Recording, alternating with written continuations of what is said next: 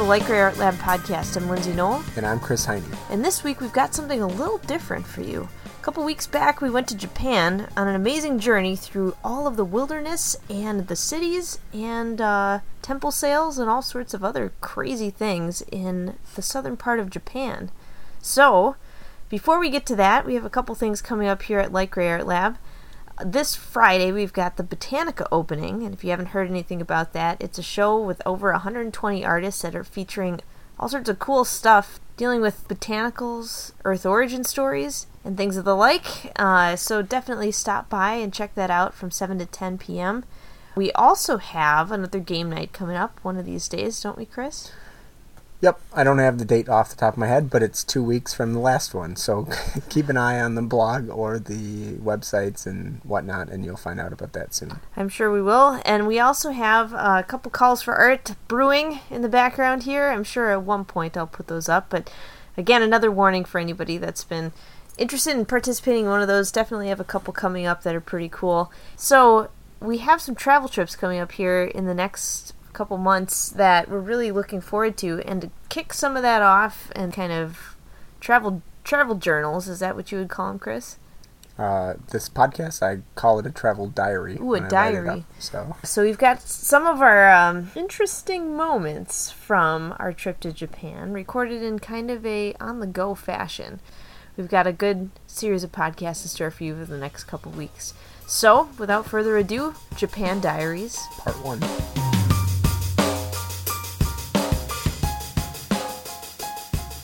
Today's Saturday, March 12th, and we're sitting here in Nishinomiya, Japan. Correct. Correct? Did I do it right?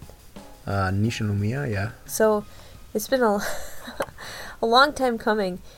Back in 2009, we received a wonderful, kind note from the Grubels, uh, one of Chris's family friends that he's had since middle school. And they said, Fourth "Hey, grade. if you've ever, if you're ever in Japan, we'll get you a rail pass." And we said, "Wow, what a cool thing! We should go directly to Japan." And then years passed, years and years and years and years and more years passed. Seven years. Seven whole years passed, and we finally took them up on their offer. So here we are in Japan, sitting in a beautiful room decorated with tons of pottery. A beautiful. What is this thing you're wearing, Chris? Um, I don't remember what it's called. A house robe. It's not. It's kind of like a padded mini kimono. Is it a mini kimono because you're humongous, or is it a mini? well, no, kimono? because oh. it's not long. It's like Oh, okay. waist length. All right, okay. I was gonna say I feel like everything is built for people that are not yeah, I mean it six comes foot down to my elbow, but five or whatever. But it's it, it is very flattering. I like it. You should get one. pretty cool. Yeah. So, but we're sitting here and, and we've had an incredibly eventful day and a half. Um, Well, we, like four days now, wow, okay. if you count all the travel time. Let's go way back. And, um, you know, it's been interesting taking a break from work time. And as you guys know, we have uh, three jobs that we work. Uh, we work at MCAD as adjunct faculty members, right? We work at Paper Bicycle as product designers. And then, of course, of course, we work at Light Gray Art Lab as whatever we are over there, right? Um, so finding time off from all the jobs has been really interesting. But you know what? It's spring break. So everybody's taking a break Time to party. time to party. So the way that we partied was we we got some tickets and we spent a whole 19 and a half hours on multiple airplanes uh, having uh, a delirious schedule. Well, it was delirious because we got off to a bad start. I thought it was a fine start. Well, it was a bad start because we were like, okay, all we have to do is pack. Yeah, We had a checklist where we are like, we got to pack, we gotta cut Chris's hair. we got to cut my hair, we have to go to class and teach, and then we have to instruct our friend who's going to be teaching our class in our absence, and some other things. And we said, and how then- long could that take? And really? how long could that ti take? Five minutes. And then uh, class lasted until about ten, Yeah, and then we gave me a haircut, 10 and we went out with our friend, and then I packed, hmm and then it was about two two thirty a.m. And then I thought, why go to bed because we're just gonna have to be at the airport in two hours, so we should just go right now and have a good time. Yep. So we just said, "F it, let's just go to the airport." Two hours early for some reason. And stand in a line. s- well, I guess yeah. It, stand in line because the whole airport was closed. I didn't realize, yeah, those those ticket counters shut down until you know, I don't think I did either. I feel like we were surprised. Four, three thirty, 3:30. three thirty a.m. They, so we got there at two thirty a.m. and they weren't open until three thirty a.m. So we just stood, Yeah. Well, that was my fault. but I, a bunch of other people did too. So we weren't the only ones. No, we had good company, and everybody was very, very kind about it. But we finally got in, and um, so one of the things that has always been really hard to book some tickets to Japan is that you look at the flight times, and it really is just unreal 19 hours, 20 hours, 21, 24 hours sometimes. And you're sitting there thinking to yourself, like, should I spend the extra cash on. On getting, you know, maybe it's another hundred bucks or something, and shaves a couple hours off, and you're thinking, well, it's already 19 hours, maybe, maybe it's not going to matter. But holy crap, does it matter? If you are ever, if you are ever faced with the choice of spending an extra hundred bucks, um, it's worth putting it on the credit card to save yourself some some interesting stuff. And you know what? And I can't even complain that much because it was a very comfortable flight, but it was a series of flights that lasted for like 40 years. Yeah. Uh, but you know, one well, thing. yeah, I've done this trip twice now. This is my third time, and I, the one thing that keeps me from even thinking about it most of the time is the flight, because it Thinking about going, you mean? yeah, it is painful. Well, I mean, I'm also six five, and planes are not made for me, so it's even more painful. I almost had a panic attack, just sitting in the chair that we were about to spend the next twelve hours in. you were fine. You were fine. It was so narrow. My shoulders hung out into the aisle, so I got hit by every person and cart that went by. and then it hung over into your seat. You mm. hung over into my seat. Yeah, I know. That's what I'm saying. Oh. My shoulders hung, Oh, hung over to your seat. and my hips touched on both sides What a tight squeeze. of the chair, so I couldn't even shift my butt to the left or right an inch. No. It's probably to keep you in, place. Yeah. Yeah. Well, the guy next to me was sleeping, and he was sleeping into my chair too. So we had a very cozy, cozy situation. But you know what I really liked though is that I don't think I've had a meal on an airplane since this one. time. Yeah, one time I went with my friend Adam, and uh, we upgraded to first class because we we had missed a flight or something like that, and there was no way to get home unless you were going to upgrade, and we we paid for it. They gave us a cheese platter to have those tiny little Babybel brown cheeses that are dipped in wax and then it was like two in the morning and some weird red eye and i look over to my right there's an ancient old man chewing on the wax. Just took a giant chump out of that giant chump? Yeah. giant chomp out of the, the Babybel cheese.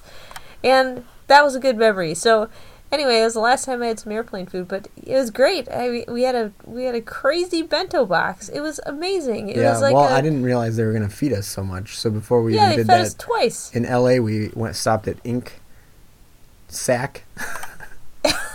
ink sack That's what it was called, and Yeah. had a banh mi sandwich and a Cuban sandwich because I was like, this is the last time we're going to eat for, you know, twelve or one thirteen million hours. hours. yeah And then we got on the plane and they proceeded to feed us forever the entire flight. Yeah, I felt like they were never not serving food. yeah they were constantly giving us food and that was uh, fantastic it was like my my dream come true And it was all good food, Yeah. actually. It was like a, you said there was a bento box. yeah you had some weird porridge thing I had a weird porridge, chicken porridge or something. like a seafood noodle Seafood noodle breakfast. breakfast.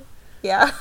it was awesome. And they gave us like a little bit of candy, fancy candy. fancy candy. I don't remember. There was something. You can tell we're too. impressed by this fancy candy and other seafood breakfast. But yeah, no, it was it was it was really good. And you know, you're sitting there and you're in some weird clothes that are semi-comfy because you know you're going to be sitting there, but you you look around, every single person looks stylish except for you.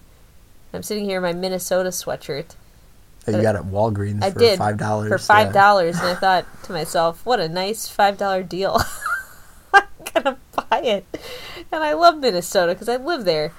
But yeah, I look like a the super frumper sitting there, and everybody else had high heels on for some reason. I was thinking, like, what a horrible shoe choice for the next 19 hours. But people did it, and they look great doing it. So I don't know. I probably had like some some weird uh, seafood breakfast all over my face too, which might have been good. Anyway, besides all that, we finally finally touched down in Tokyo, and and um, you know it's it's interesting. We go to to Iceland a lot, and the customs there um, are really easy because basically there's just a hallway with nobody at the end of it, and you just yeah, walk sometimes right it's not even open. You just leave. Yeah, they're like, there's a sign that says "Don't do anything bad," and you're like, all right then. But then um, we had a very short connection. Of course, it's also one of very few times where we can't read everything either.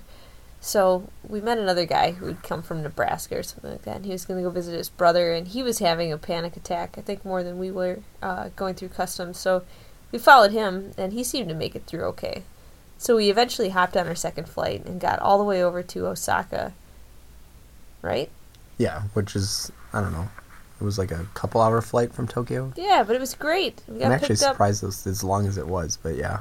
It was really nice. And so we're here visiting the Grubels. Um, and Chris, maybe you want to explain who they are and, and why we're here. Sure, yeah. My my one of my best friends that I met in fourth grade was Steve Grubel, and he had just moved to Stoughton, Wisconsin from Japan.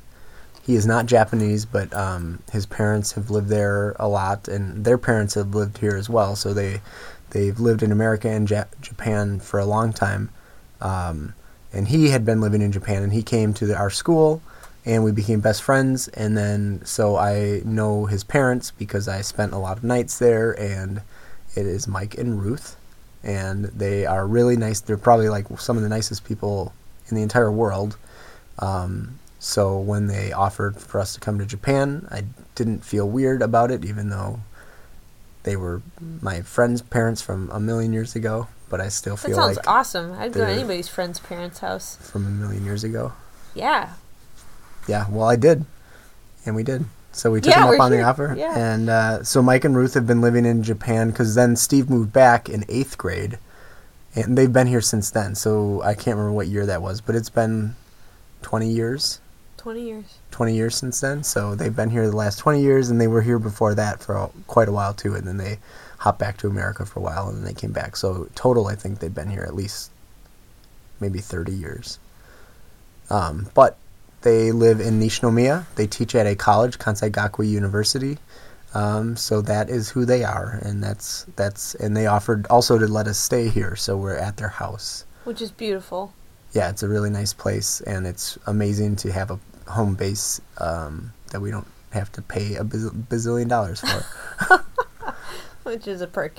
Yeah. But and I have two people who speak Japanese and can help us figure out how to get around before we go off on our own. And today's been a really interesting day, and thank goodness for these guys because, you know, you really take it for granted that you can go to a place and that there's maybe some English somewhere on a sign somewhere.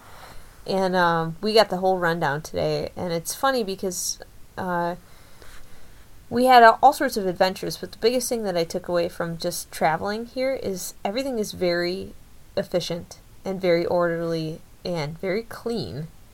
And the the processes seem regulated or something in a way that everybody regulates their own stuff and it's just impressive. So um, we we've had a, an interesting um, little bit. So so it, we woke up this morning at an incredibly early time something like 6.30 or 7 in the morning. 7 a.m. Yeah, uh, had some crepes which which, for us great. is incredibly early. it was incredibly early. And and then we went to um, go and get our train passes. And as we're sitting there on the platform the very first thing is um, i turn around and mike is talking to a nice old man who's laughing and laughing and laughing about something and he hands me a polaroid of the front of a house with some information on the bottom and i can't read any of it of course because it's all in japanese and mike says yeah, these guys went to Iceland.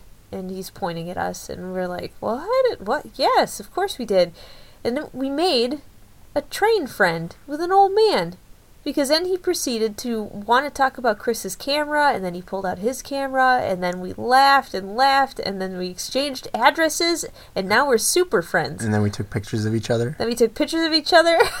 and then we were like, Mike, who's your friend? He's like, that's not my friend. I don't know that guy. And then he's like, what a fun time. And I was like, He like, didn't yes. say that's not my friend. He said I have never met this man before. That's but what he is said. now my friend. Yes, he, he was a fancy, a fancy first friend.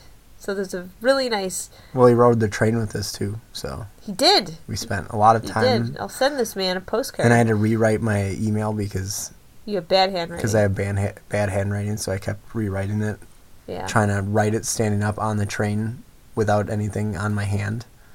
Yep.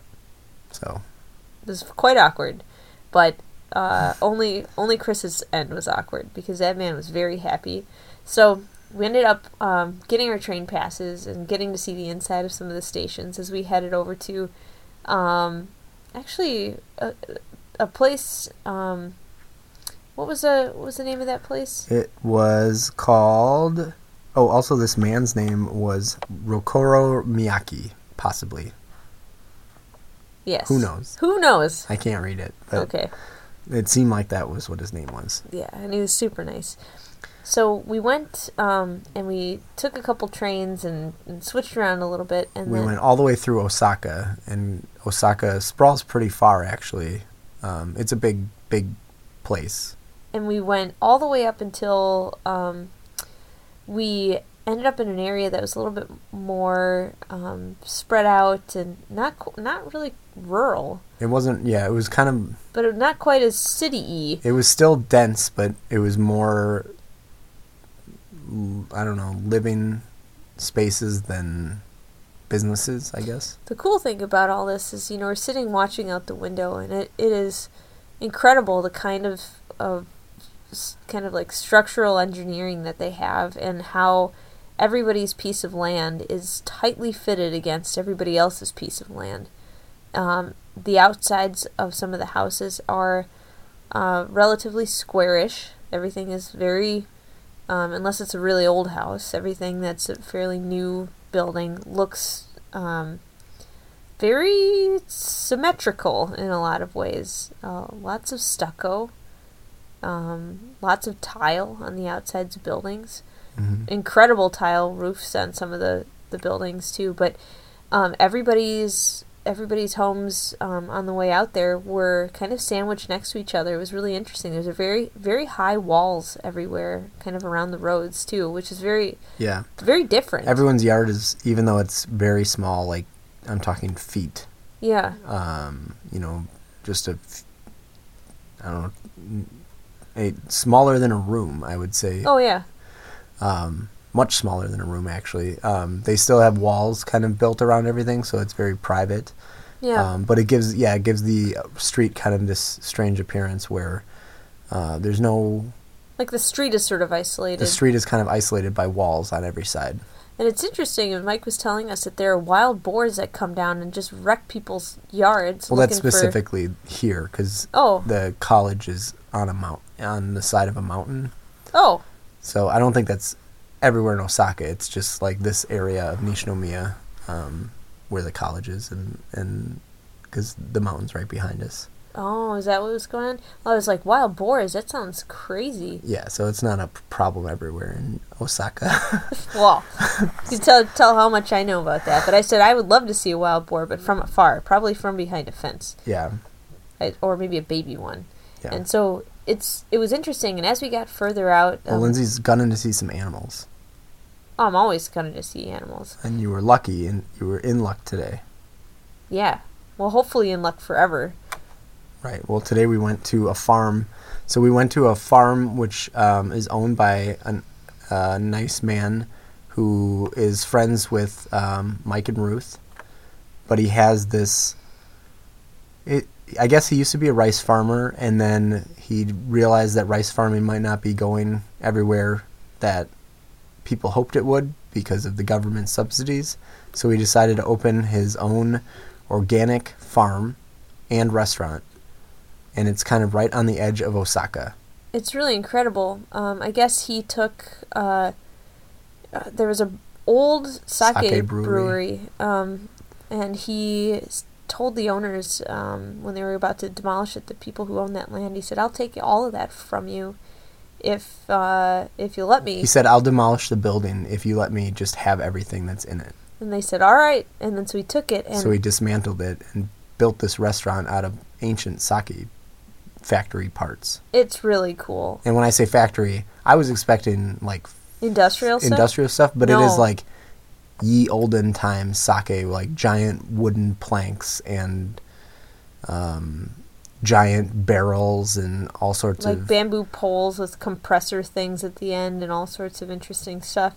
I mean, it's really cool. Uh, Yeah. It was such a cool looking place. Um, all the walls and all the ceilings had what looked like kind of straw mats, um, kind of Mhm. everywhere. And I, I don't know if that was decoration or insulation or what, but it was really very cool. And lots of very old big tables, big big slabs of wood, and um, big sort of trunks that were uh, kind of sliced to, to resemble chairs.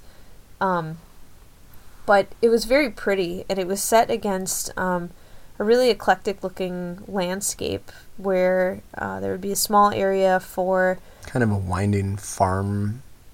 Yeah, but not even really a farm. There'd be like, well, I'm sure it is a farm, but there, there were different pieces that resembled orchards. There was a plum area, and then there were some other uh, fruits that I don't know what they were, and then there were um, kind of wet, wet pond lands. I don't even know what that is, but it's very small ones, and some had lotus roots in them, and other ones had um, some interesting moss growing on it, and hmm and so all these little tiny pockets are very manicured and very interesting. It was kind of meandering, and um, there were a lot of plum blossoms that were in bloom. And we walked down a dirt path and turned a corner, and there was a pen with probably about 20 donkeys in it. Yeah, twenty donkeys. 20 donkeys, and so they help fertilize all of the different crops that he has. So if he's got onions or radishes or whatever else, he's got all these donkeys there that are so funny, and they're varying sizes and of varying aggressiveness too. You know, Yeah.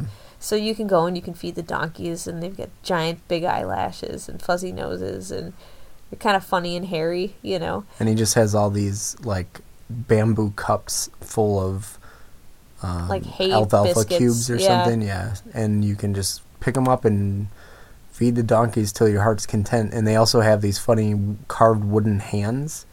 So if you don't want to put Touch the donkey mouth? put yeah, or if you're a kid who's afraid, you put it on this like wooden hand and then serve it on the wooden hand to the donkeys. And there was so also cute. two goats and a sheep. yeah, the goats are so funny, and they were they. Do goats not have teeth? I don't know.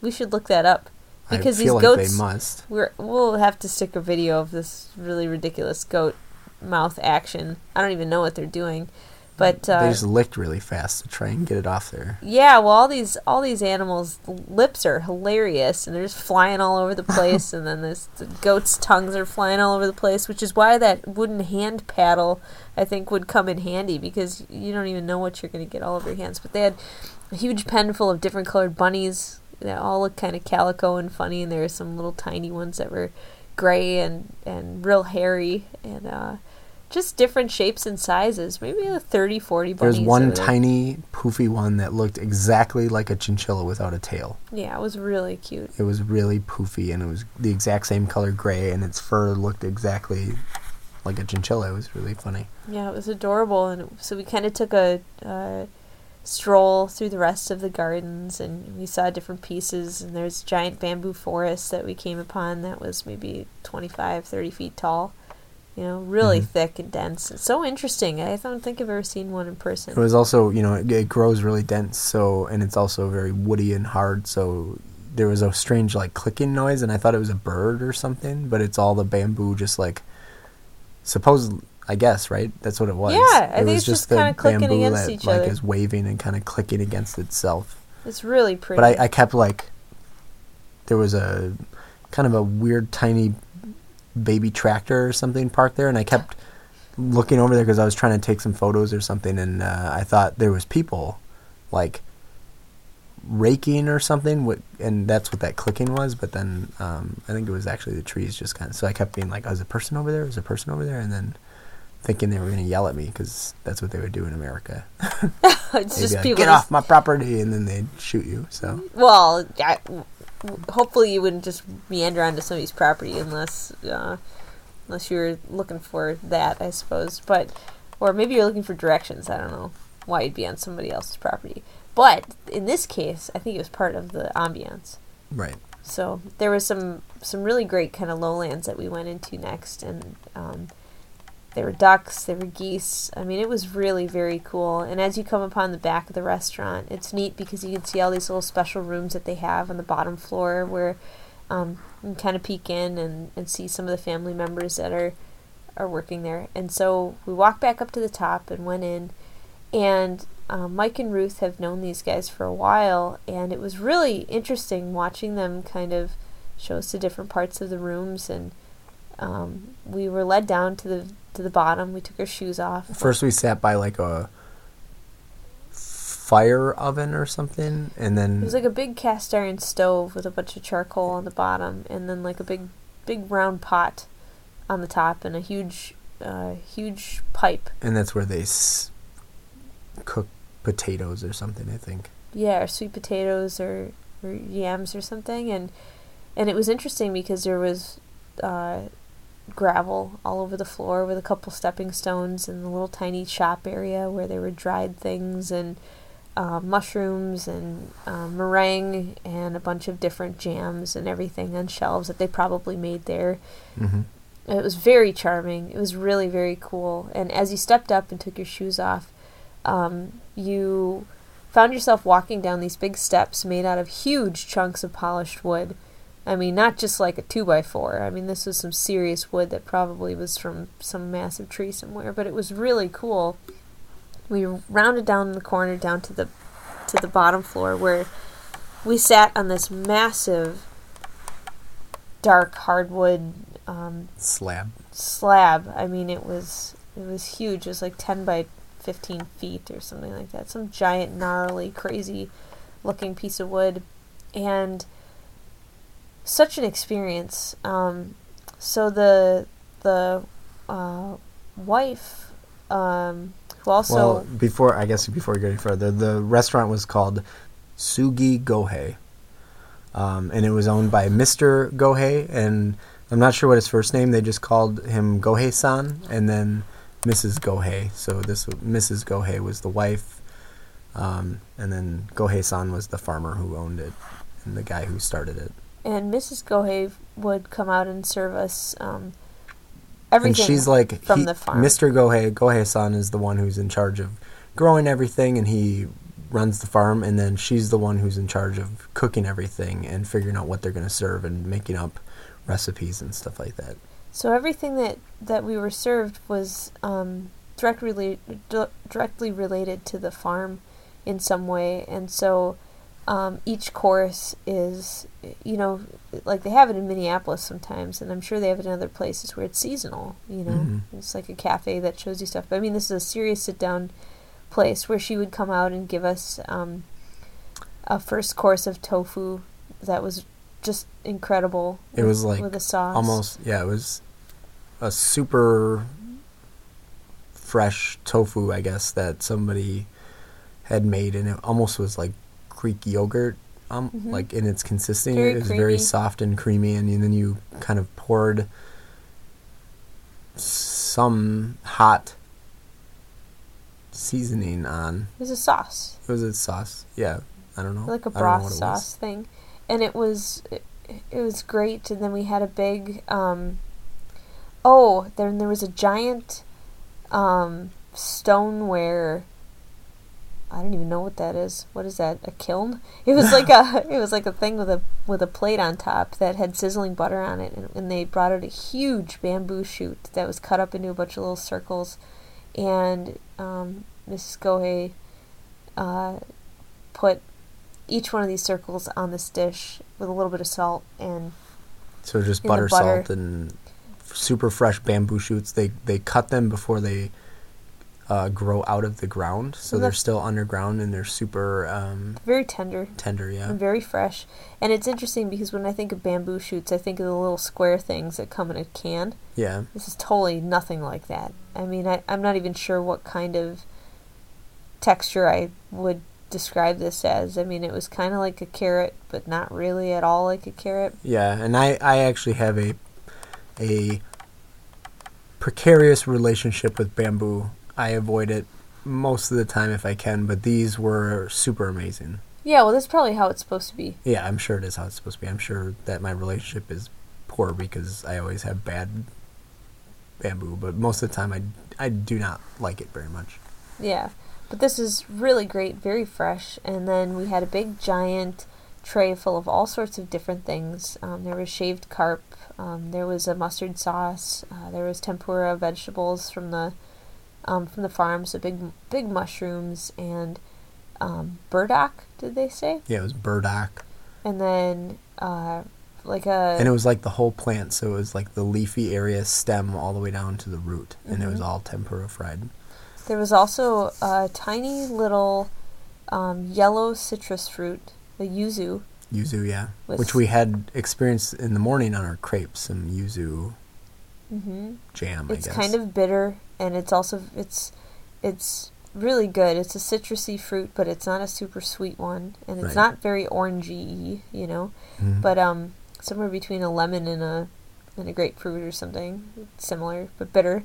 And then there was sort of a, a shaved um, combination of different things in there. It was very fresh tasting, and then also a tiny bit of potato salad of some sort, um, and uh, Just a lot of stuff. I have a f- Yeah. photo of it that I'm probably going to be posting somewhere, but it was a And a lot of things. There was a custard that had, I don't even remember. It was, it, some kind of green. stuff. everything was special. That's the, everything was like so delicate and special, and it was a million things, and they were served on the old sake, like press boards or something. Yeah, So um, yeah, I don't know. It was it was really good, and it was it didn't look like a lot because everything was a very small amount. I don't know. It looked like a lot. I mean, it, I don't know. To me, it looked like to me, lot. with my big t- tummy, I was like, "This is never gonna fill me up." And then by the end, I was like, "Whoa."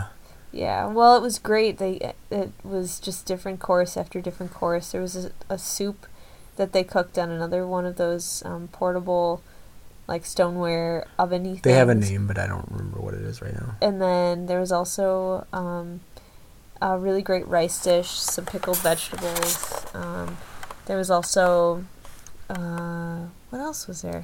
Well, eventually, um, you know, we we kind of finished. It took hours, though. I mean, we were eating for probably at, at least two hours, if not more. And then eventually, we kind of finished all the things that were for that, and then we went up to the upstairs and had dessert. Uh, when we were up there, Mr. Gohei and uh, his wife joined us for like coffee and dessert, and the dessert was like a f- fresh strawberry.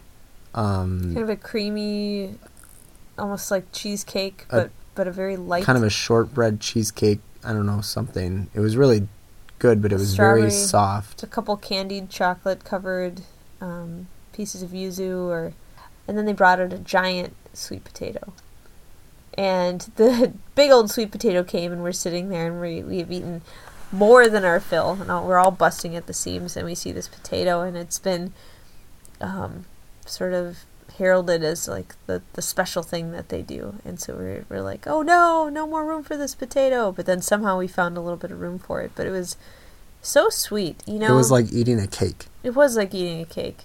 It's and all it, all it was was a sweet potato without anything on it. without anything on it. He had just like put it in that oven thing we were sitting by earlier, and it there was like sixty stacked in there, Yeah, and it was sweet and like a cake, like a moist cake. yeah, So it was really strange. yeah. And we they just you know we just cut it in little slices and had it, and it was incredible. And you know what? I think it really shows that um, you know obviously he cares a lot about the things that he's making, and uh, you know everybody that works there probably cares a lot about the quality of of each thing, and it's not at all like uh, everything is very simple, and Mhm. and it's fantastic because it's simple because it you get the flavor of the things that you're eating and it's not doused in some kind of crazy something. I mean, it is actually all the the shoots and like the the greens and, uh, and like the salads and everything is just very very simply put together, but a very complex taste that you get out of each thing. And so it was incredible. The whole thing was incredible. The space was incredible. Um, hearing the story was incredible, and it was fantastic food. And so we left very full. Yeah. it was very cool. And so we said our goodbyes, and we got back in the taxi, which is its own funny, funny kind of thing, and headed back to the train station. But taxis here, the doors open for you by themselves, and all the cars talk, which is also interesting. It's- Also, you commented as we were going to the train station that all the cars look super friendly, they do. Well, they're kind of round and They're puffy, tiny and round and puffy except looking. for the taxis. They look like they're from the '80s. they look like 80s fancy cars. They do look like 80s fancy cars. And so, yeah, all, everything has just been really interesting. Um, we had sort of one more big stop, and we went to. Um, We went to, uh, I, I don't know what the area was called. It was near Umeda, um, but it was first we went to the neighborhood of Amerikamura.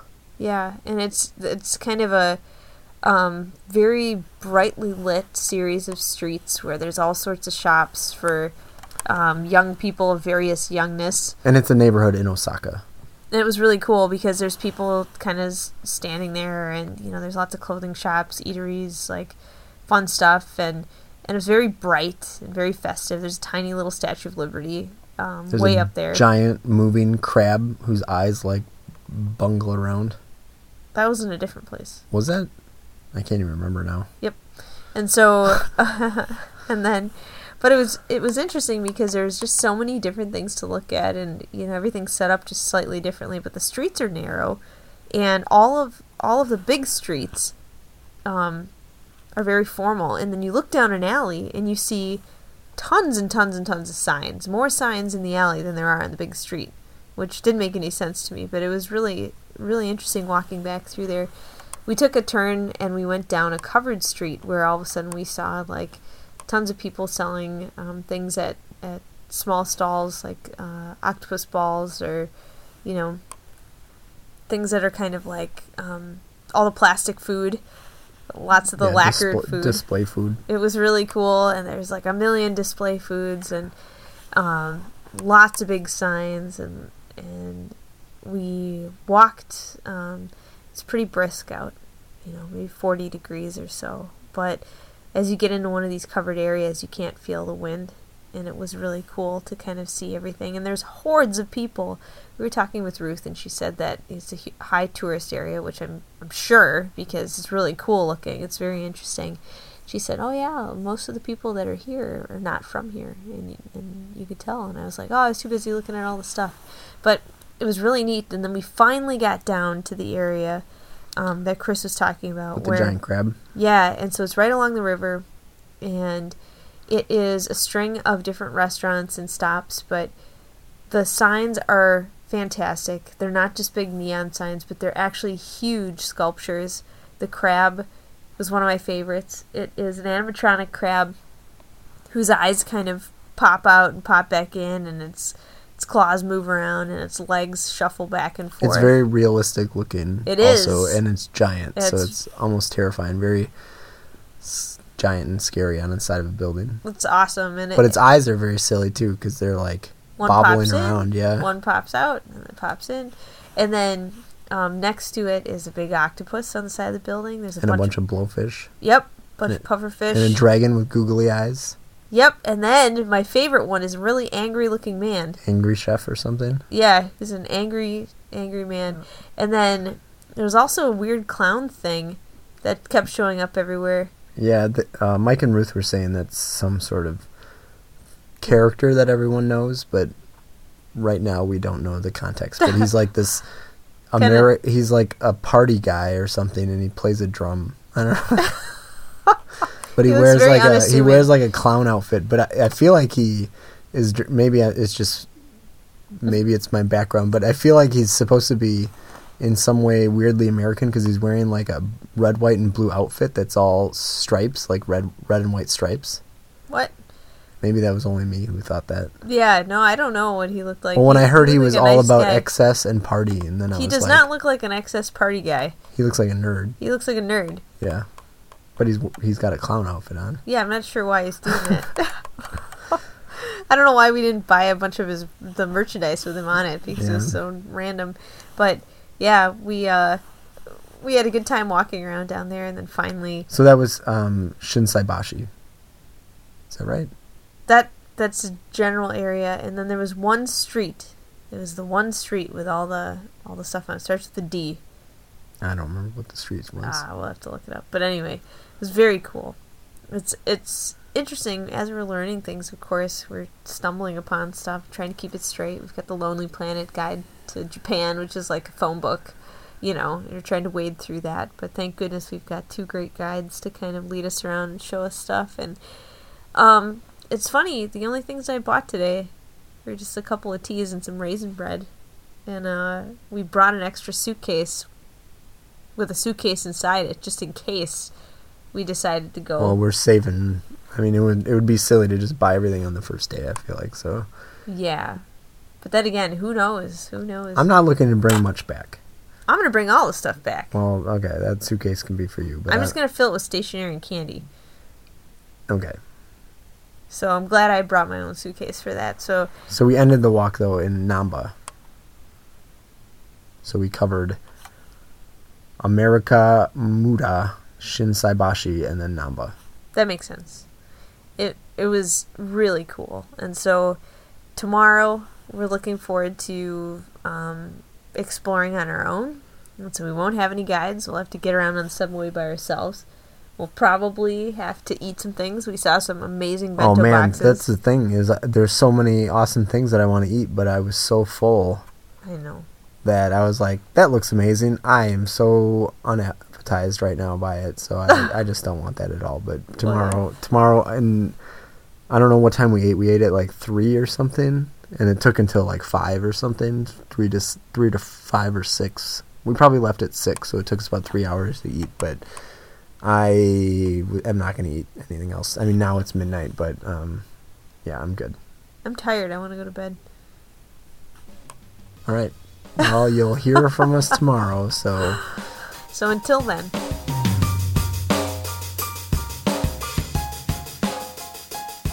Today's March 13th, and we're soaking wet. We just had a really long day of exploring. Most of the time, I think we were pretty dry up until the last couple hours. It's been interesting. I think being in Osaka today was really kind of not really culture shock, but it was sort of a big reminder what we don't know. So, you know, my mom joked with me, or maybe she was serious, but she told me when we left that I should for sure bring my compass Yeah. and I should bring my puddle drinker. You know what that is? I know, I know what it is. Yes. It's a straw that you can drink out of a puddle if you ever get really thirsty, and if It's or like a portable filtration Apocalypse. system. straw. Yeah, It's an apocalypse straw. Yeah. It's an apocalypse straw. And I could have used that a couple times today. But like I said before, it's been interesting trying to figure out exactly how to be somebody from United States in Japan without, of course, having done any research or any uh, further study other than the what five minutes of trying to learn katakana on the on the airplane.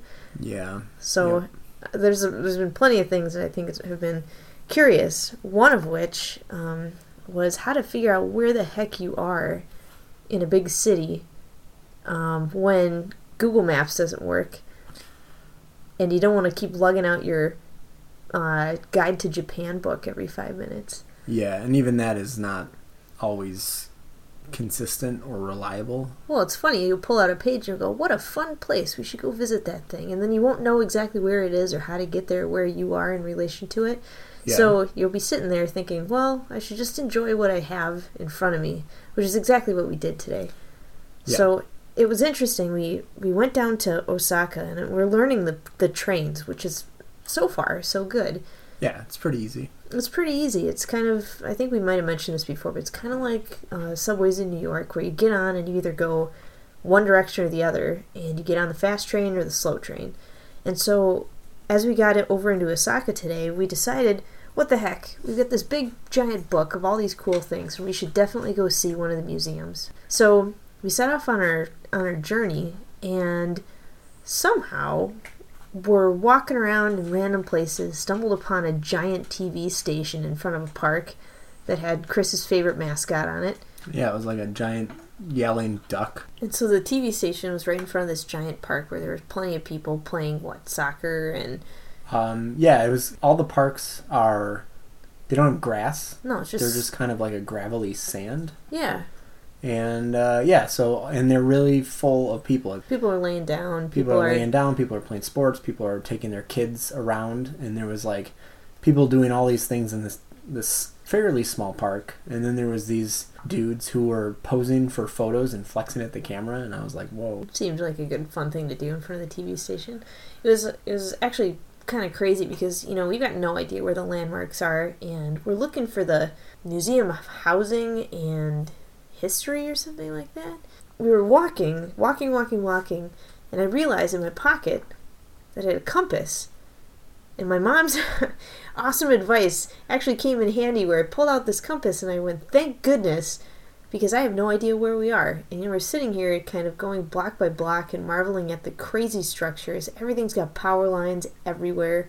There are tons and tons of like concrete buildings and tile buildings and everything is like a beige color. Well, all the cities are different, and Osaka is kind of a the cityest of the cities, and then Kyoto is kind of the history city, and so they're all kind of a little bit different, and have their own personality. But depending where you are in Osaka, it's a very industrial, not very pretty city. I don't know. I think the best thing that I saw today was actually when we got off the main drags and we stepped into a side street and there were just these little tiny doors that opened up into what I would call an alleyway, but maybe it's a street. There's tiny potted plants on the ground. There's uh, bicycles that are hanging, um, just like leaning up against the, the walls, and there are um, old ladies coming out to water their two potted plants next to their doors, and you just know it's somebody's home in there. And so it's interesting because everything is so close knit, and everything is so, um, I don't know, just uh, utilitarian, maybe Yeah, intimate. I don't know, lived in. I don't know. lived in. Yeah, but it was really beautiful at the same time. You know. Yeah, and when I said it was an, not the prettiest city, it is very. uh, It doesn't mean it's not interesting. It's like an incredibly interesting texture, I guess, to to look at. It's just this giant pile of buildings and power lines and things that are kind of older and and with like you know kind of these traditional windows with plants and bicycles in front of it, but then mixed with um, you know like corrugated s- steel and things like that, uh, which I thought just thought was very interesting. yeah it was it was really kind of a cool cool thing to do and as we got lost which is exactly what we did today we stumbled upon other things that we thought were pretty interesting one thing that i'm sure anybody that's ever been to japan or maybe even heard about it realizes that there's a billion vending machines everywhere i think to our uh, to our surprise um, we we were like you know what we should take advantage of some of these um, we heard that you're not supposed to eat and drink on the street. Mm-hmm. Do you know why, Chris?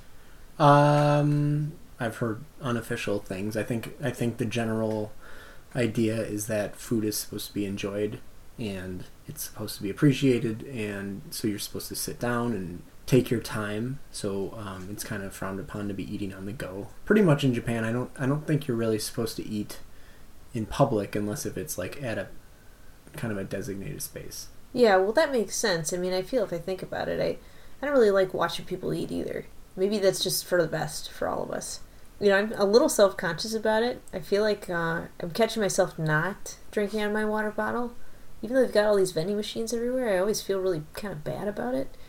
But maybe I can find a stealthy spot one of these days. Um, Well, I think in general those peop- those vending machines I think are for people who live there because they literally are like every Twice a block. fifty feet. Yeah, I mean they're really outside of every building, and I and I have a feeling it's for when you get home, you like grab a. I mean, there's beer and cigarettes and soda and Coffee. tea and coffee and, and all these different vending machines, and I think it's just in if you can't have a convenience store close enough, and in Japan that means like on the block, um, then you have a vending machine and because you never see anybody with any of these bottles that are sold in all these vending machines. You know what I never saw either? Was any trash.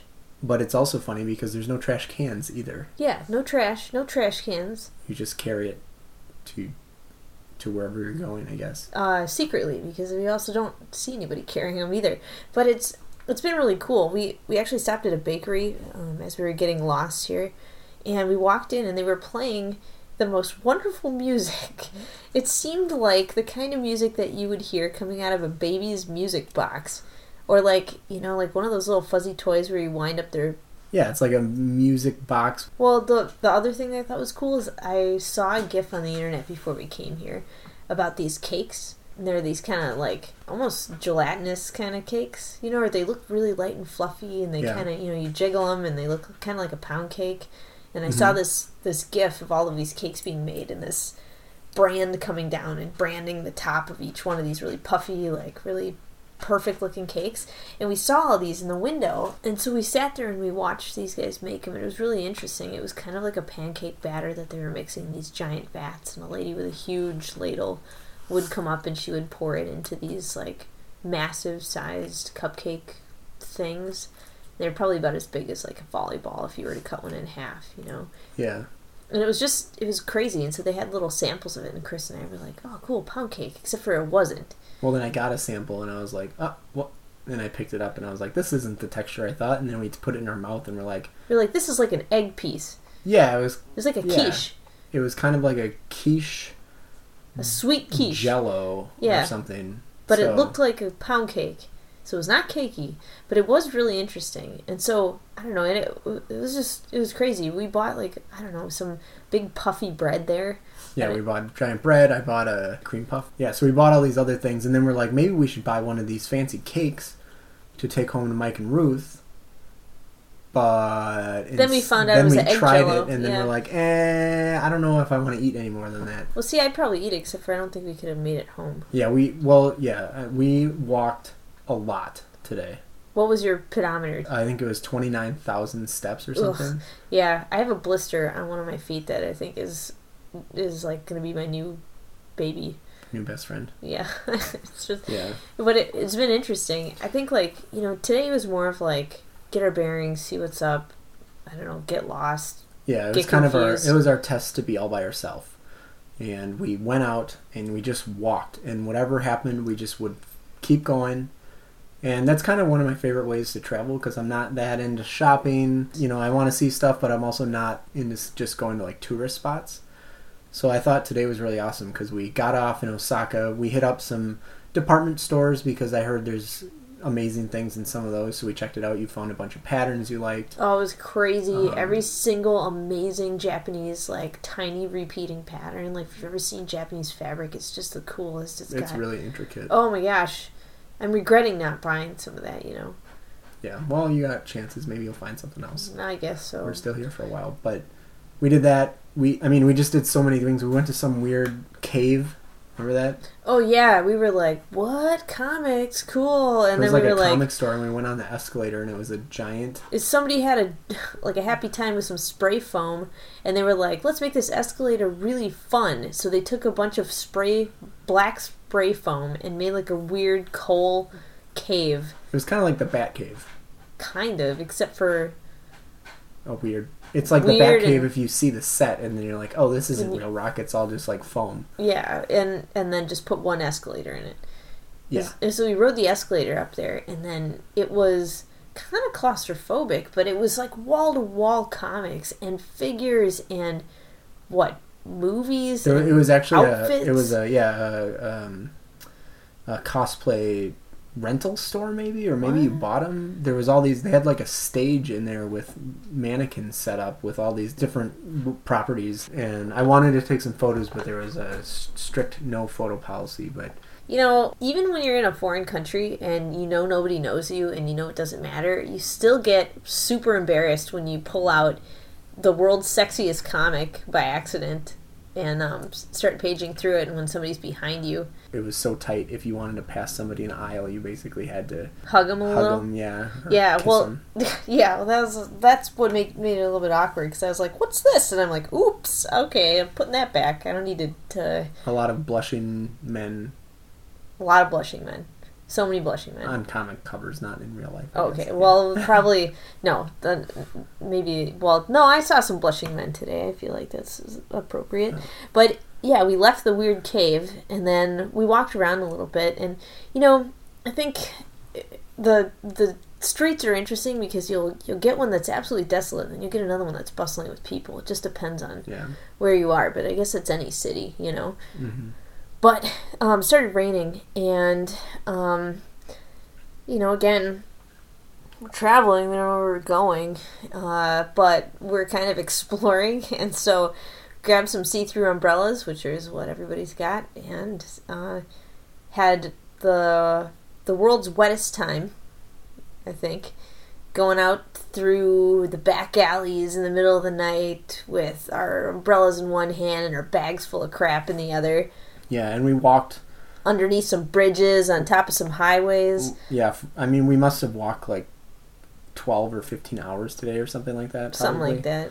and uh, eventually it was fun and we were just getting lost and having tons of fun and it was really i really like seeing the places no one goes or the places that people who saw us were really confused because They're like, "Why are you in this alley full yeah of clear, trucks?" or or the people who lived there and they're like no one who doesn't live here ever comes here We look totally out of place. We got backpacks on, yeah i know and we got like exploration gear on. I mean, we look like turds in a, in the middle of a of a totally pristine, wonderful universe. I mean, we're we're like dressed to the brain with every single survival gear. i don't know i'm wearing the exact same thing i always wear plus a backpack a huge backpack. It is a big backpack It's a really big backpack, and then got a I've got mine on. Yeah, I mean, you know, and I mean, you kind of have to do that if you're semi without a home here. But it's exciting. I mean, you know, every time we travel like this, it's one of those things I always look forward to is just not having to be anywhere or to do anything in particular because then you can just experience space yeah. you know i feel like i mean it was really obvious once we got out into, into like the less populated streets because then you're not trying to navigate through a sea of people and you're not trying to like stop and see every single sign and look through every single store window. I mean when you're out there by yourself you really see like the tiny details of somebody's home and what they've decorated. And you see the city cats and you see the you see the crazy power lines and you see like the hidden temples and stuff like that. I mean we we sort of had a quiet moment where we were wandering um, past that bakery and we found a chance to like duck into this side alley where we found a temple just in the middle of nowhere. A giant one and it was it, it looked quiet and cold and you know it was starting to rain and and there were a couple people coming out of it and we were like what's that in there? And it was interesting because you know you when you don't know what you're doing you are in a in a place where you've never been. You you tend to kind of take in everything a little bit differently than you would if you were to do a lot of research you know. I, I mean we weren't going up to it being like mm, this is one of these temples that do these things and this is exactly how it works. I mean we were just kind of marveling at it because if you've never seen one before you're just kind of you know awestruck. So well, they come out of nowhere too because you're in the middle of a city that's just a grid of concrete and steel and whatever, and then all of a sudden there's like what appears to be an ancient temple. I don't know how old they really are. I'm but- sure it's probably really old, and I'm sure it's probably been taken care of. You know, Yeah. I mean, it's crazy. It's it's just really cool. So today was our day. We did it by ourselves. We got out. We got lost. Got confused. Got wet. Ate a burger. Yeah, that's what I was gonna say. We we were strolling around all day, and then eventually it started getting dark, and eventually we realized we have to find the train station to get home. That's when we were like, uh oh, and that's when we had to walk with real purpose because we were outrunning time and the rain and all sorts of And things. our phone batteries. and our phone was, I think, dead at that point. And then, uh, but we did go past a MOS Burger. Which I had never heard of that before. Yeah, and I've heard of it, but I don't know what I've heard. I just know of it. Oh. So I was like, I better check this out, or else no one's gonna forgive me. And I went in there and I got I ordered one MOS burger and one hot dog because my goal was also to find Japanese hot dogs. Uh, they were both okay. okay. The MOS burger is weird. It it had like some sort of it. I felt like it maybe it was spaghetti sauce on it, but it was probably something else. It was a, maybe a little bit curry tinged. Maybe it was kind of like a coney chili sauce or something, but it was very um, tomatoey and spaghetti-y to me. Maybe. And you didn't like it. I liked it fine. It Oh. was fine. Okay. It was not like, wow, everything's ruined for me now. This is so delicious. I was Wow. like, I've tried it and I'm good, and I, I won't try another one on this trip because I'm fine. That's fine. I feel like we're gonna eat a lot more food anyway. Well, also you probably have burned like one billion calories walking around I today. burned my shoe off because my heel is falling off now. That's okay. I think my whole foot is falling off. So we'll see how this feels in the morning. I'm sure that's gonna suck a little bit.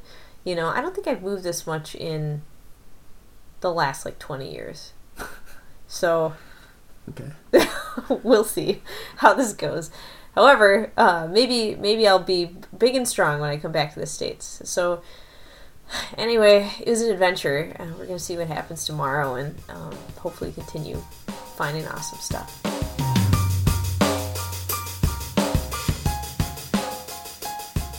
Today is March 14th, according to Japan.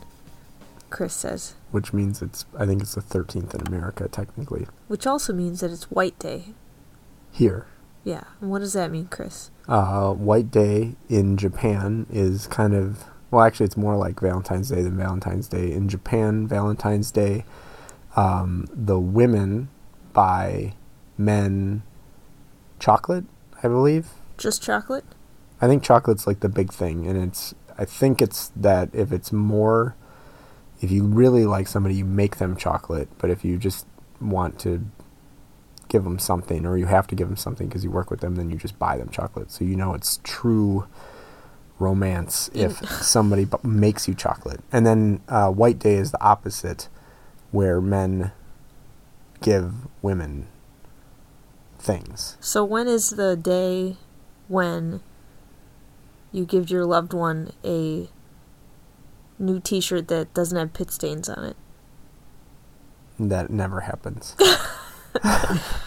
That does happen. I feel like that is a delightful gift Okay. From- yeah. from one loved one to another one. I could be wrong. I'm not entirely sure of the ins and outs of White Day, but today is mm-hmm. White Day. From what I understand, it's also a little bit of a manufactured holiday, and I didn't. There's been a lot of advertisements the entire time we're here telling us White Day's coming.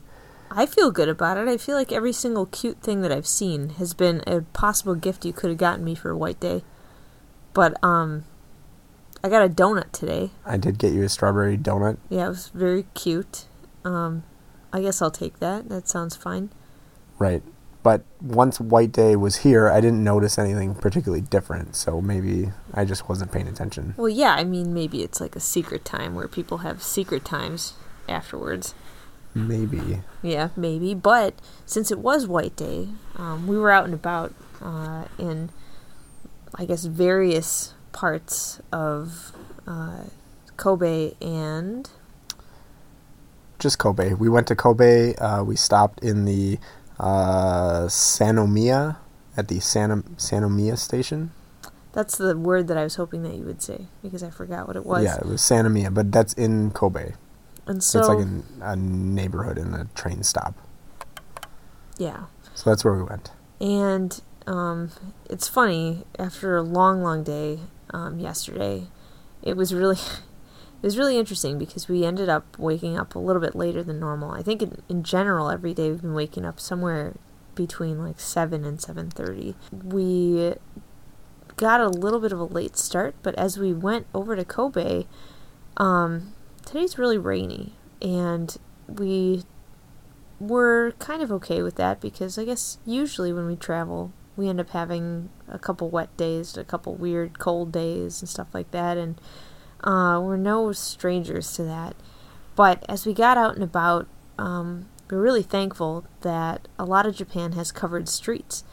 And so, what's been really interesting this whole time is that even even though we've got umbrellas out, and even though we've got waterproof jackets on, um, we tend to see lots and lots of people who are wearing what looks like a fancy outfit.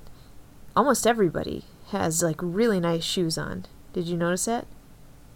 Um, I don't know. I s- not- well, your don't really shoes are falling apart. My heel is about to come off. My big hiking boots, my Doc Martens. So I'm gonna have to find a cobbler to cobble me some new shoes.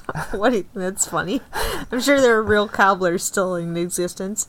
I- I'm sure there are. and I'm sure Hopefully, there I'll are. find one because I'm about to lose my heel entirely, Yeah. Well, that's not going to be very helpful. and I don't know how many places sell Just a heel my- of shoe. No, shoes that fit me. Yeah. Well, that might be a problem for you. But, um, say you did have to buy some new shoes. You know what I see is all the rage over here.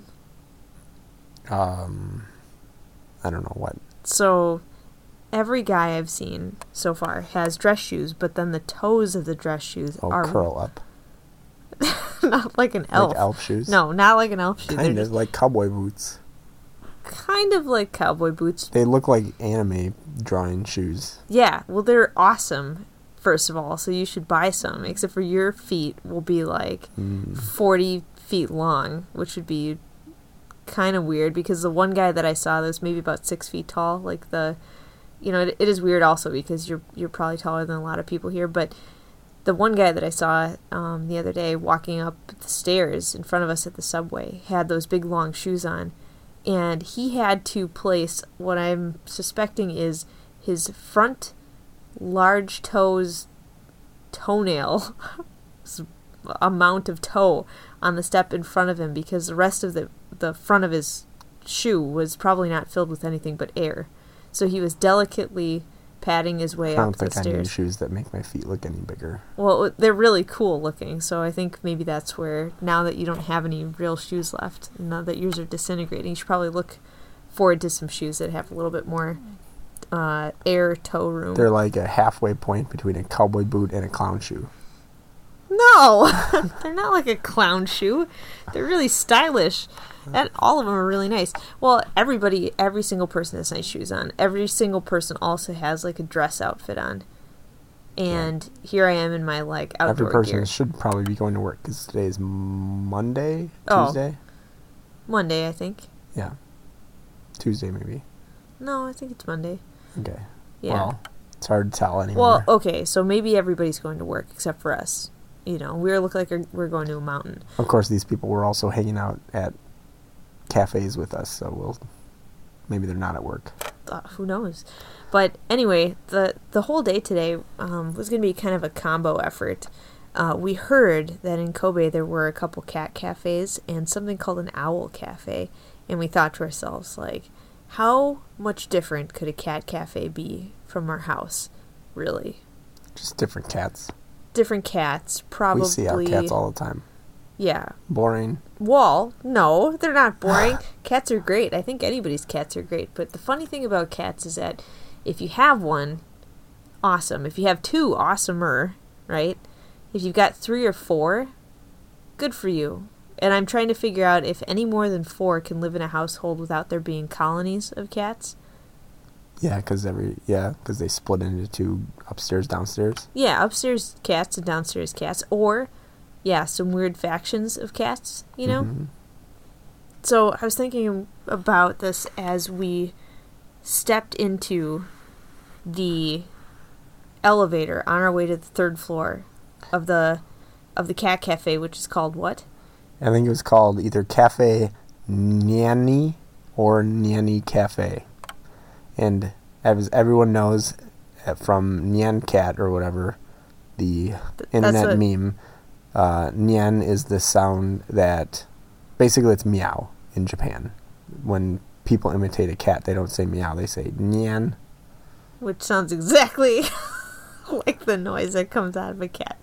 So we rode the elevator up, and the the cool part was there was a little poster um, that showed all the cats' faces, like a lineup, like the Brady Bunch. Right, like outside the building, there was a here's who's in today. like a sandwich board of like staff cats Yeah. and um, all the cats there of course had like glamour shots and we went oh who's gonna be there and of course we can't read any of the names um, and we went up there and, and we were led into a tiny little foyer where there was uh, tiny cubbies for your shoes and a big bottle of sanitizer.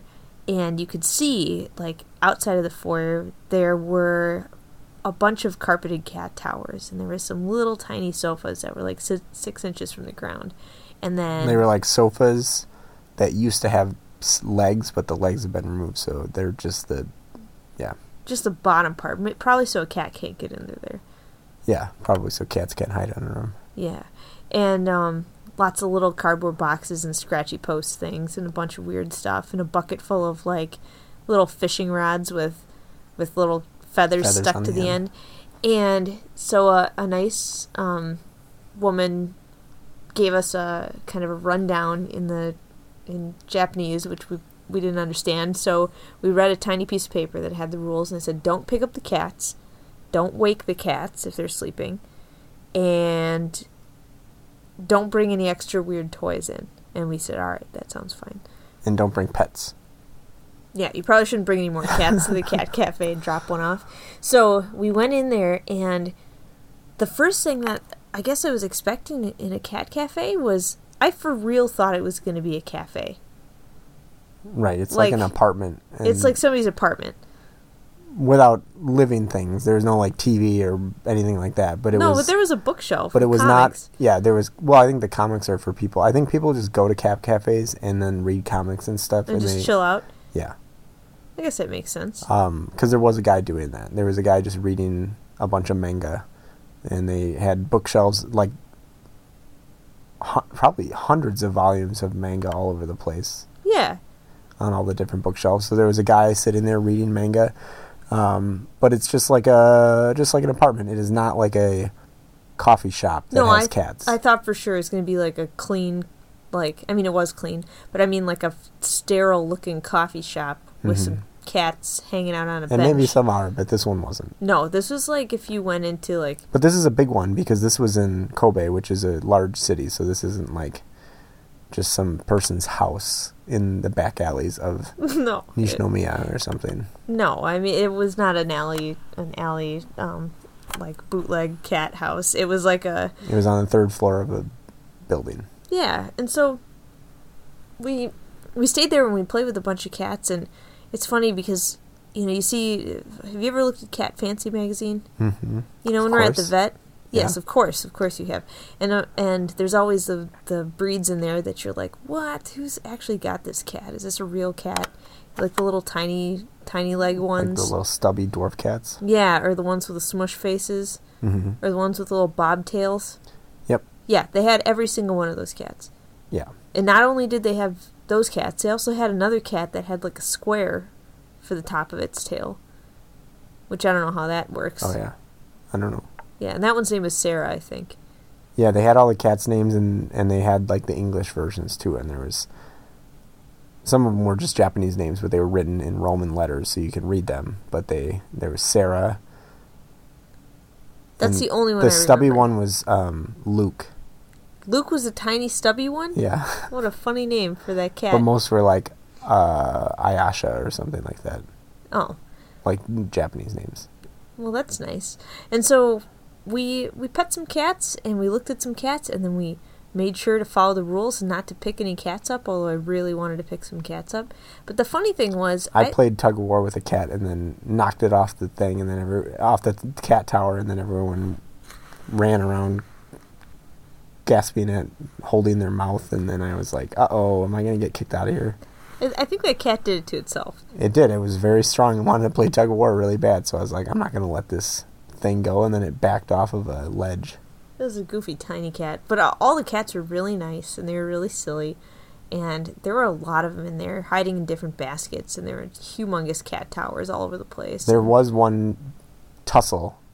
Yeah, well, that that is to be expected. Well, that's what you were wondering about: is how can they have all these cats and they don't they get along perfectly? And the answer is they break up little fights that happen yeah, and well, keep them separate sometimes. yeah, but they're very goofy. There was lots of cats in there. So, and also, it did not smell like cat poop in there. no, it didn't. Were you surprised? Uh, I guess I am now. I wasn't expecting it to. Yeah. Well, you know, it's like when you get a you have a friend over, and your your friend comes over for the first time, Kind of like how James came over to our house for the first time when he's going to take care of our cats. And the cats immediately all decide to poop right yeah, then. they all decided to poop right at once. Yeah. And we said, sorry, James, our house usually doesn't smell like diarrhea, but today it does, just for you. Thanks for taking care of our cats. And then then we push them out the door. Yeah. Yeah, well, there was no poop smell in here whatsoever. I also never saw a cat use the bathroom. Did you see there was a tiny yeah, there was door? like a door that led to a bathroom, but there was a bathroom. There was one over in the left side of the room. But Yeah. anyway, Well, I feel like there should be more cat cafes. in America, you mean? Uh, Yeah, or just- Everyone in America can have their own cat, though. If you want a cat in America, you can have one. Yeah, you can have one for thirty bucks. Did you know that? You can probably have them for cheaper than that. We've we've found free ones on the street several times. some of those are owned by other people, but some of those other ones. Well, we had to find homes for them, Oh, okay, and yeah. we gave them away. We did not charge people thirty dollars for them. find a cat just anywhere, and we're like, "You want this cat back? It's gonna be thirty bucks." But I think, well, why can't people have cats here? Um, because it- space space limitations, and a lot of times they live with other people. Um, oh yeah, yeah. Okay, that makes sense. live with other people. I don't know if people have roommates a lot here, but for sure you live with um, Your family. family and extended family sometimes. Okay, well, someone somewhere might not like a cat, right? So maybe that's I think why. that it is very space limited. Yeah. Okay, well, that's fine. There's plenty of cats in there for everybody to pet. Yep. And while we were there, there was like two couples and then one guy reading manga alone on the couch. Mm-hmm. And then it wasn't very crowded, and everyone was very quiet and not Yeah. throwing a fit and being like, "Wow, cat!" See, that's the thing that I would have done. I and that's exactly what I did when I walked in there. But maybe that's just how I. You did a interact with cats. very. Um, I think you were very affected by the other people and what they were doing because you were not as boisterous and loud as you probably normally would be. Well, yeah, because cats are great, and I feel like when you see a cat, usually you're like, "Oh, my friend," and then you pet it, and then Yeah, but when you're also vying for the same attention from some quiet Japanese people, then you are kind of like, "Oh, my friend." I yeah, I whispered it to my, Yeah. to the cat's I ears. felt bad because I would. I kept luring the cat, that one feisty cat, away from the other people because I had that toy and he was really into it. So I they would like, they would finally get him over to their lap or something, and then I would like flick it, and then he would come running back over to me, and then I. They were probably mad.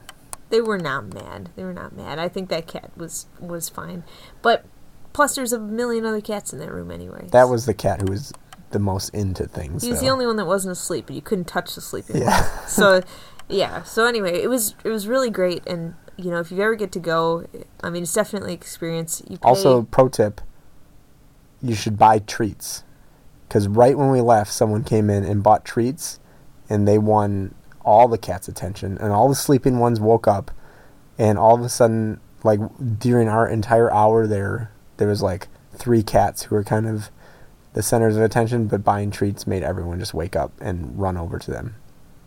that's how real life works too.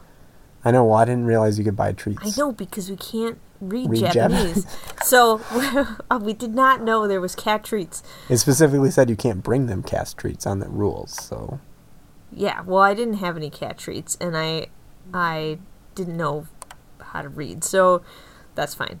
But it's about ten bucks to go for an hour, and you could get something to drink. Although I'm not really sure what the drinks were because we didn't drink anything. I looked at the menu. It was just like milk tea and stuff like that. Oh, okay. But I think there was also like a little cordoned off glass room, and I think if you got a drink, you might have to sit in there. So By yourself with no cats? yeah, so Oh. it seemed like double boner. I couldn't tell.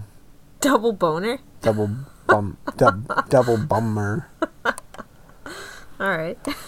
so, um, we ended up um, saying goodbye to the cats, and we we lint brushed ourselves off with some really. It, it was like a paint roller sized lint brush. I've never seen that before. Although I would like one at my house. And then um, we went back down to the street and walked maybe like I don't know five feet, and got got to sit down at a nice restaurant. So um, we walked in, and, and all of the restaurants, for the most part, I think still have smoking um, areas in them. And, you know, of course, in the Midwest, and I think for most of the places in the United States, all of them now? I have no idea. I don't I don't know. I would doubt all of them. I guess. Really? Okay. Well, a bunch of them you can't smoke indoors, and so there are no smoking sections anymore um, in Minneapolis. And so I haven't been in a smoking restaurant for a very, very long time. And so we were led up to the non-smoking section, which was like in the the second floor, of this little tiny cafe. And Chris and I ordered um, some food for a little bit. And it's funny because, you know, I've got all these ideas. Like I'm gonna just point at some random thing at the menu and just eat whatever it is, you know? Because really, how weird could it be? Probably not weird at all. Probably delightful and delicious, like the rest of the food they've had here. And so, um, I pointed at some random photo of something in there.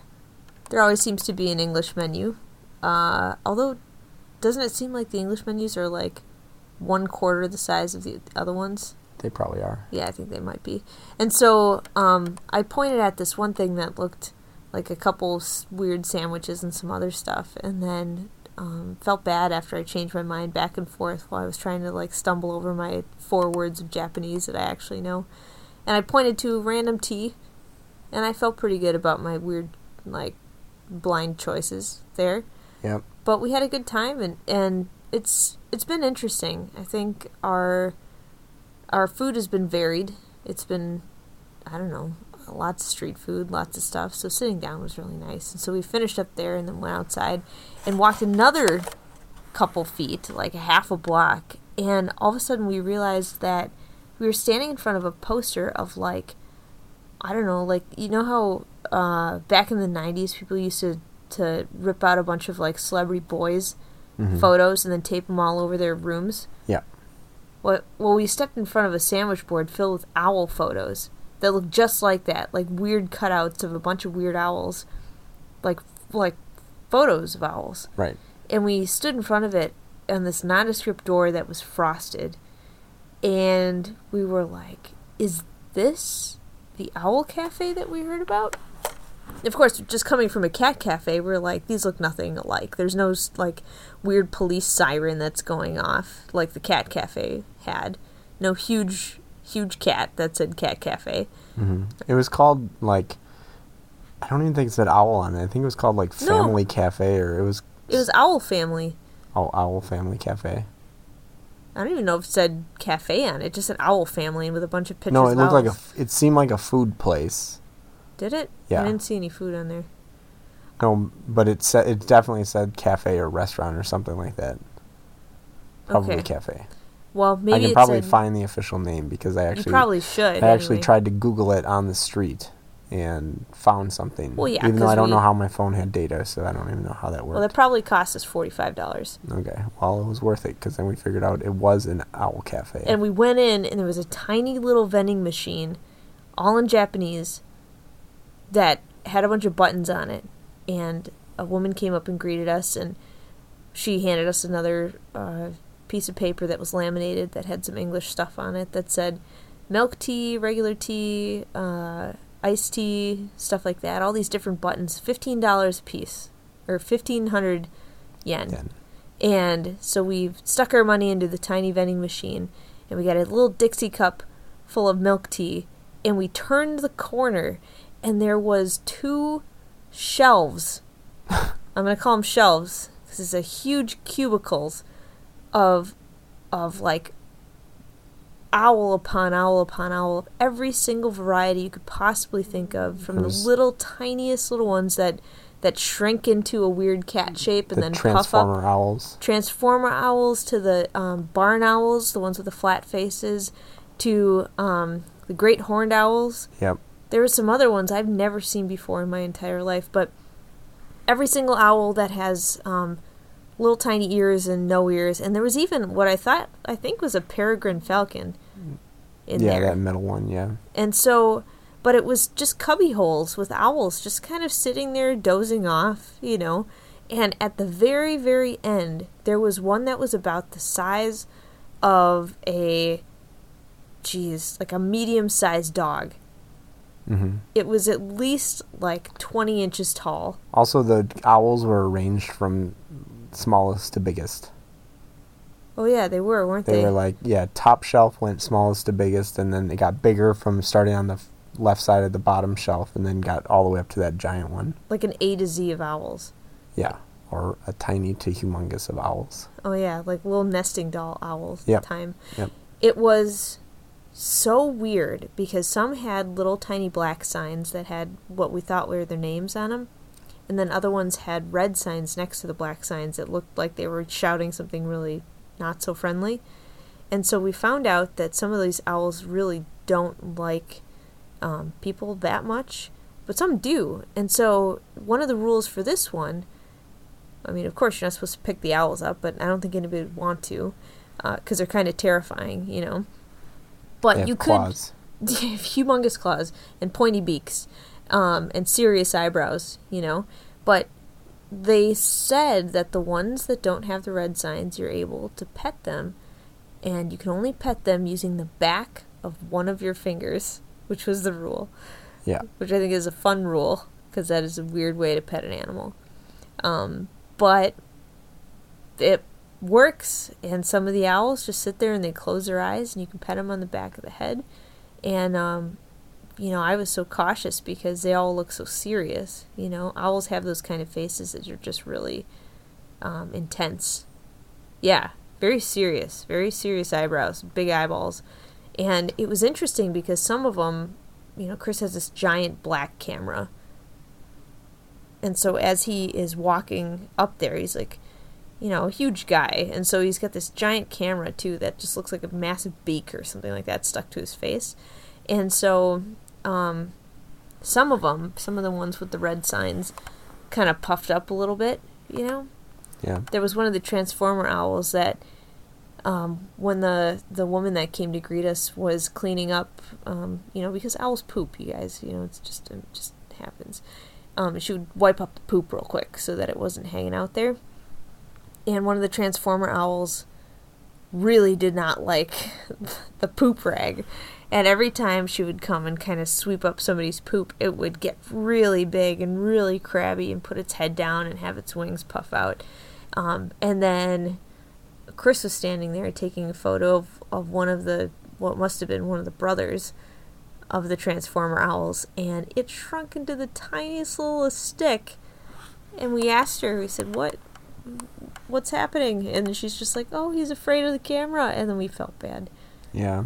and we were like oh sorry but there was one there that was only 50 days old it was massive it was kind of a fluffy looking And thing he was the brother of another one. he was a brother of another one, and he was doing that thing that owls do where they kind of shake their heads around in a circle. They kind of like, they wobble around and like yeah, their necks, their necks kind of like, I don't even know what that gyrate. Gyrate. yeah. So it was so weird to see them all close their eyes when they got pet on top of the head. And, you know, you could see that the girl that was there really enjoyed being there. So at the end, we were sitting there for so long, and the girl was just like, This one's name is Beak. and I was like, "What beak?" And I thought that was the funniest thing I've ever heard in my life. And it was the big, the huge orange one, the, but the biggest one on the the end. one's name is Beak. His name was Beak, and then I said, "What? Who's this one?" And then I pointed at this other one that had, one of the great horned owls, and then she's like, "Uh, Bush," and I went, "Bush." I started laughing, so I was like, "What?" And then I asked uh, for, about the white barn owl, and she said, "Oh, his name is White." And I was like, "Oh yeah, that makes sense." And I didn't laugh at that one. and I thought, "Oh yeah, of course." And so I and then we we said thank you and um we we started to to leave and then I said, "You know what? I'm still interested in the names of these because we couldn't read any of them. You know, I'm sure they had their names on there." So I went back to the one with the black black eyes. And I said, "Who's that?" And then she's like she's like, "That one's Milky." And I went, "Oh." And I looked at him again and he was like a brown He's brown with the black eyes. brown with black eyes, and I went, "Oh yeah, okay, arigato," and then I and then I left. It was crazy. It was super crazy. So Chris and I walked a little bit. Um, we found a couple cool things to buy and um, grabbed a lot of street food. We've been doing a lot of that lately. And it was getting late, and we were near, um, actually near Japan's um, version or Kobe's version of Chinatown, and we've heard that that was a lot of fun. But even though we were blo- like a block away, we realized it was maybe five o'clock, and we were running out of time, really, um, before it got dark. So we ended up uh, taking a subway all the way up to the top of the mountain. So Kobe is is located right on the edge of both the ocean and the mountains. And so as you look over to one side, you can see these really great like foliage covered mountains and um, you know, on the other side, I guess depending on how close you are, you could probably see the sea.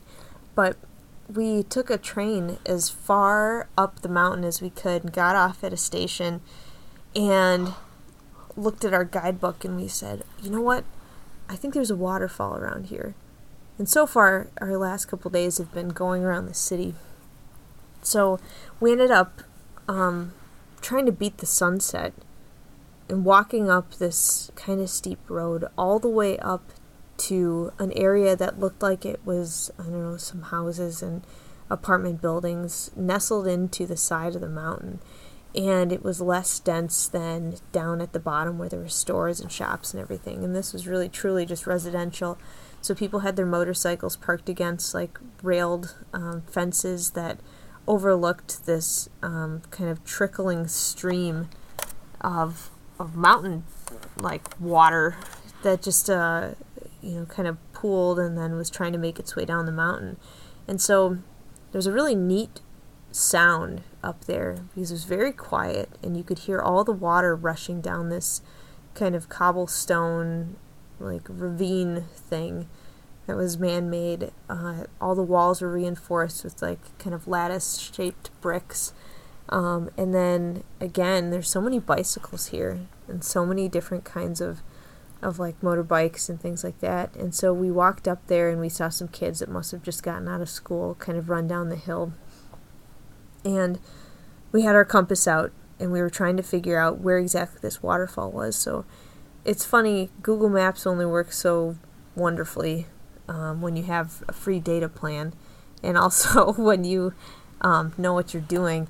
But of course, as we look some stuff up, some of our stuff is completely in Japanese, so it doesn't make a lot of sense to us anyway. So we ended up getting to the very top of a very steep drive, and all of a sudden we saw what is that? It, it's like it's like a gateway. It, it's one of those very traditional Japanese gates that you see. That's like two columns and then like a bar on the top. Two bars at the top, yeah. Yeah, and it it had some really great carvings in it, and we said what? And we said maybe maybe this is a waterfall. So we walked through it, and we found a huge temple at the top across from a very like pristine looking um, cemetery, and behind that, of course, were the mountains and this huge like uh, temple area had multiple buildings and like kind of a nice stone walkway. We walked up the stairs, and by now it was getting very dark, and so we were the only people there. We weren't really sure if we were supposed to be there, but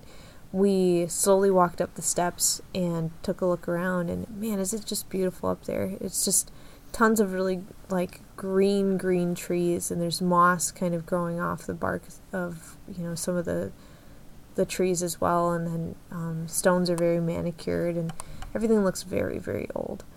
Um, and as we were up there, we kind of walked to the end of a path and realized it was a dead end, and then um, couldn't find the waterfall, so we turned back around. And as we were going back down the hill, we saw a road off to the left, and we said, maybe that's it. And of course, we don't have anything better to do, so it was by now dark. And so yeah we walked up the super steep hill. Um, so the road that went off turned into a pedestrian only road, and then it was like a super. Or no, it wasn't. No, you're still on the road road. Yeah, but it, it was it was a kind of a winding, almost switchbacks. and know? in Japan, most of the roads, especially in these rural areas, or not rural areas, but off the main downtown Osaka or something, off the grid or whatever, yeah, are pretty much one car lane wide and then they have a tiny strip to walk on. And if another car comes, somebody's going to have to pull off the road, um, pretty much. And if a car comes, you also have to watch out not to get hit because you're basically walking up in the road. So, as we're walking up this super steep hill, I got the great idea that now that nobody's watching, I can eat all the street food that I, I bought. So, I pull out this weird sandwich and I'm, I'm breathing heavy, and one of my nostrils doesn't work because it's weird and trying to eat this thing that I think is like an egg sandwich. I don't even know. It was like a triangle, two pieces of white bread with like a bunch of wet egg something in it. Polish that off. Yeah, it's like if you took a made a sandwich and then fried an egg and then set the sandwich in it or something. Yeah, except for it was like more of like a mush on the inside, maybe with some cheese. Or We also something. bought a steam bun that, but but we didn't. We were too afraid to eat it because you're not supposed to eat on the street. So by now it was a wet just a wet blob. blob. Yeah. We ate that. We ate that fast. Trying to, and it was really awkward. I, th- I think if anybody would have seen us, they would have thought it was extra gross because we were breathing heavy and like half breathing out of your mouth because you can't breathe anyway. Eating a weird wet steam bun, and so live it up. yeah, and so we got um pretty up there, and we saw like a tiny road off to the left where you couldn't drive cars up, but it was a paved road, and by now it's pitch black, and we've eaten all of our steam buns, and there's nobody else around, and we decided to take this very secluded, tiny little path up through the mountains. And um, Mike and Ruth had told us, and those are the people we're staying with, they had told us that at night the boars come down from the mountains and try and look for trash. And they, like, I was like, boars, what? And I don't remember if I talked about this before, but the boars, they said, are like, they're big. They're really big. They're like dogs. They're like giant fat dogs. They're huge, big dogs. And so they're rooting around trying to find things to eat. And so here I am in pitch black darkness, walking up the mountain, trying to find a waterfall, having just eaten a steam bun that probably stink really bad or something like Yeah. that. And I'm thinking a boar's going to come out of the woods now and get us. And so Chris and I are, are walking around. Plus, Chris's shoe's falling off for no reason. So So That's I- fun. So he's not gonna be able to Lindsay outrun it. I told you to take all the food bags that you were carrying and put them in one hand and be ready to throw them. But I also have some treats in there that I bought at like That's why I was saying store. you needed to switch it up and make it so all the food was ready to be ditched. I had eaten most of it by now. Okay. But still, we made it up this giant thing and we got to the very top of this pathway and we see like a really ancient looking cobblestone stair. And we walk down a couple stairs and it turns into sort of a, a pathway that leads up. And by now we can hear the water rushing from the waterfall. Um, and we don't know where it is, but we can hear it. We're just like probably steps away from it. So we walk up um, a series of stairs, and Chris goes, Lindsay. And I look up, and there's what looks like a weird shrine at the very top of the staircase. And our eyes haven't adjusted yet, so you can't really see in it, but it looks like people had set weird little things in there. There's kind of like a makeshift roof on it. And I was like, whoa, that's creepy. And then over to my right, I could see the white water of the waterfall, and you could hear it through the trees. hmm And we stopped there for a second, and Chris took some photos, and I kind of just sat there, and there's a little bench. Um, went and I sat down on the bench and sort of had like a contemplative moment.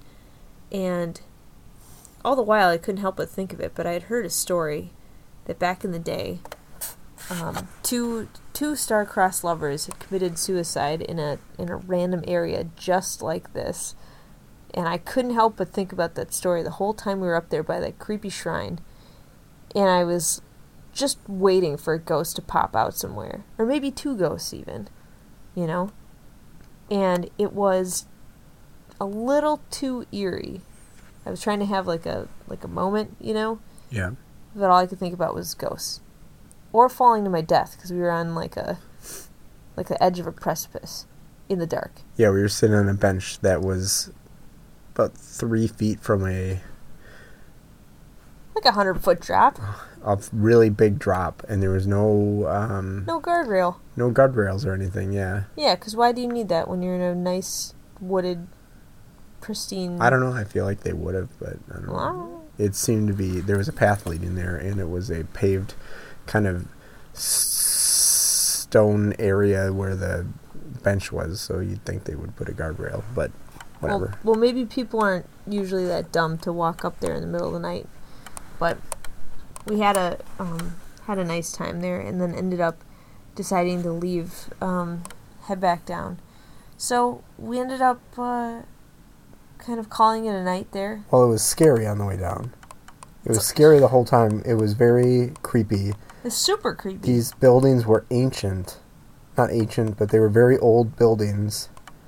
And they were, I mean, they're just like stacked on top of each other in a very, almost like Haphazard manner yeah. where they're just building wherever they possibly can. So there's no like real rhyme or reason or grid to it. It's just kind of stacks and stacks of building with wires everywhere. wires everywhere and weird fences and weird places and all sorts of stuff and this is and the mountain's really steep so these are just like precariously balanced everywhere also we had just heard about a whole area like that that had um, slid down the mountain in a previous earthquake that happened um, so for sure it was haunted. And then and we were just in the pitch black in the woods kind of and then walking through these houses where clearly lots of people lived because they were big houses and apartment building type kind of things. But no lights were on. but no lights were on and there was we didn't see a single person. No, but as we were walking down one which of is the strange in japan. Yeah, we were walking down this super steep road, trying to get back and forth in the switchbacks, and we look to our right, and then in this old, like kind of concrete or stucco building, it's probably four or five stories tall with a bunch of wires on it and everything. and all frosted windows Frosted as well windows, like industrial factory looking windows. We see someone in there with a flashlight, shining it back and forth in a completely pitch black. but it was building. frosted so it was kind of just like a weird blob of light that was moving around and every once in a while you could see it become like pointed and directional but for the most part it was like just a flashlight kind of like blobbing around The only thing I can think of the entire time that we're sitting here is that ghost adventures no, I was thinking about Silent Hill. I was thinking about the Oh, fact yeah. that the that the mist was gonna show up, and then all of a sudden we were gonna have to. Or what's that one game with the guy that looks at his coffee? deadly premonition Is that what it's called? yeah Yeah. And he, and he's he's like he's talking to his coffee he talks to his coffee, and then again he has he has like backwards moving people that walk at him. Yep. Yeah, that is also what I was thinking about the whole time that we're walking down there. So it was just too weird. Um, and so we raced down the rest of it. We got back to the train station, ended up having a, a dinner in a tiny little place connected to the to the subway station, and um, was really interesting. I think we might go back tomorrow. I'm not really sure, but we're gonna call it a night a little bit early tonight and go back and just be be, I guess. Happy White Day, Chris. Happy White Day, everyone.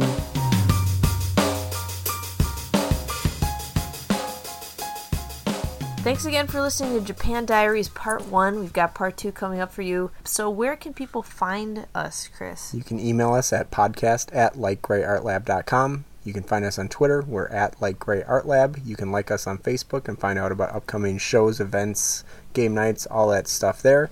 You can follow us on Tumblr. We're lightgrayartgallery.tumblr.com to see um, artwork from the show, reblog works in progress, and lots of other fun stuff there. You can follow us on Instagram, Light Gray Art Lab. You can also subscribe to this show on the iTunes Music Store or stream it directly on Stitcher Radio. And don't forget to come to the Botanica show this Friday, April 15th from 7 to 10 p.m. We're really looking forward to seeing you guys and definitely have a lot of awesome artwork to show you. So, uh, thanks again, and we'll talk with you soon.